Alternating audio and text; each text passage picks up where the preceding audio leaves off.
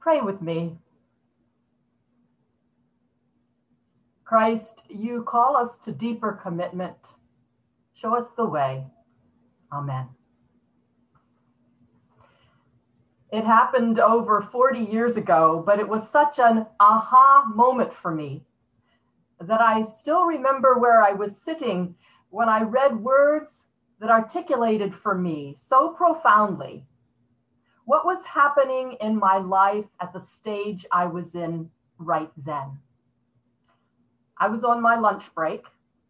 I was reading from Elizabeth O'Connor's book, Our Many Selves, and I saw this quote I am so many, yet I may only be one. I mourn for all the selves I kill when I decide to be a single person.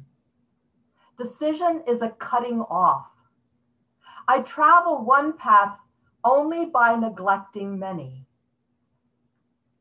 And in looking back now in that same book, which is still on our shelf, I see I wrote a yes in the margin beside the words, decision is a cutting off.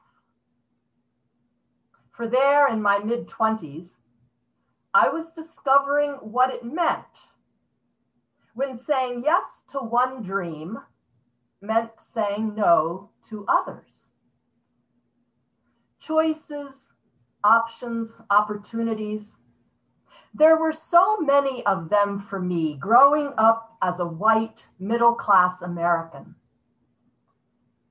so many paths to take as I anticipated what my life might be like when I became an adult. Now I was eagerly making those decisions. But I was sober to acknowledge that making one choice meant losing others. Choosing one road meant turning away from others that might also be quite attractive graduating with a degree in education meant I would not be that social, social worker I had once imagined. Deciding to make my home in New York City meant I wasn't going to have that house in the forest. And saying yes to marrying Jesus Cruz meant saying no to all others seeing it spelled out in black and white, clarified for me in a new way what it means to make a commitment. That when we say yes, we also say no. I mourn for all the selves I kill when I decide to be a single person. And Jesus makes it clear that when we say yes, to following him, it means saying no to someone else. Deny yourself and take up your cross and follow me. This is the commitment of all commitments. There will be some death involved, and there will be rich life through our worship theme today, we're being called to deep commitment. We're invited to walk deeper into the woods of choosing relationship with Jesus and following Jesus. And just as our initial choice to follow Jesus' way instead of our own meant us saying no to ourselves so that we could say yes to Christ, we learn that as we move farther along on that path, we continue to find invitations to give up what keeps us from the true life Jesus offers. We see this with Peter in our scripture today. Peter has already made a serious commitment to Jesus. He's left his family and his occupation, his hometown, to live a wandering, risky life that walking with Jesus involved. He is passionate about Jesus. But the Jesus he is committed to is not the real Jesus.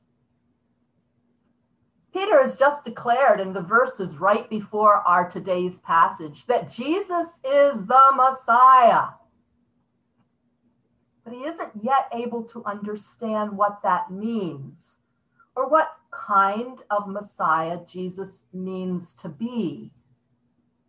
Certainly not one who will allow himself to undergo great suffering and get himself killed.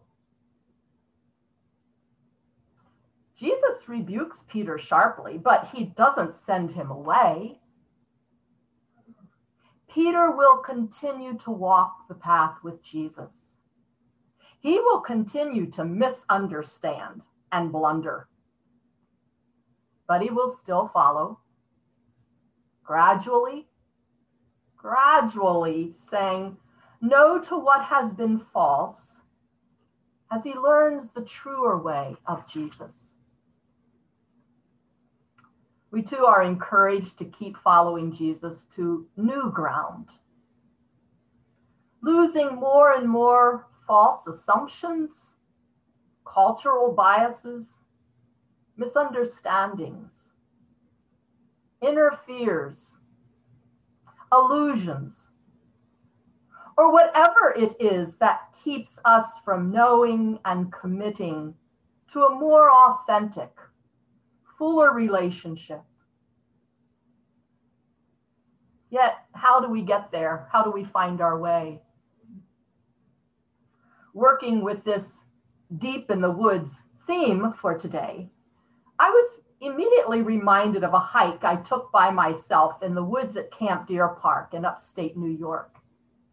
Now, I know those woods really well, but I was on a path I hadn't taken in a few years the longest, steepest trail to the far corner of camp, a high point known affectionately as the back 40.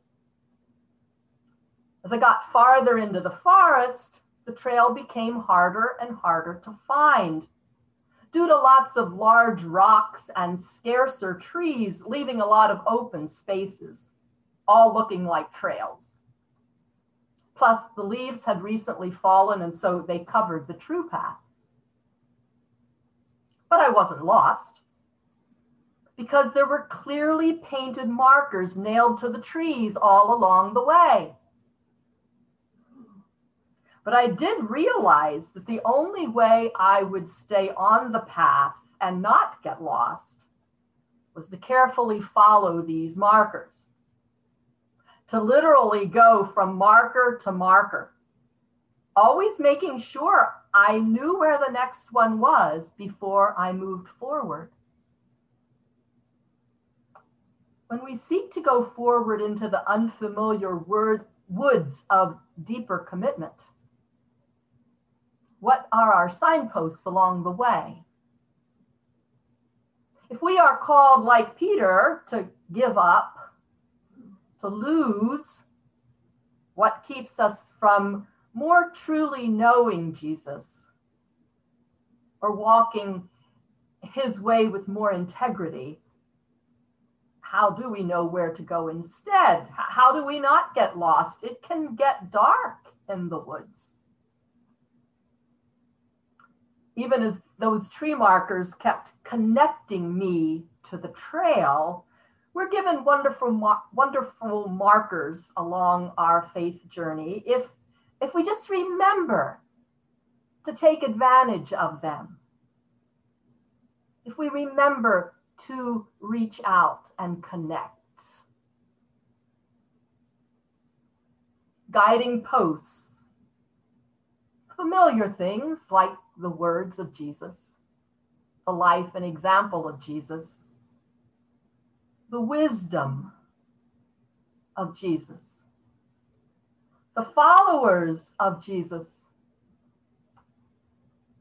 the love of Jesus, the beauty of Jesus,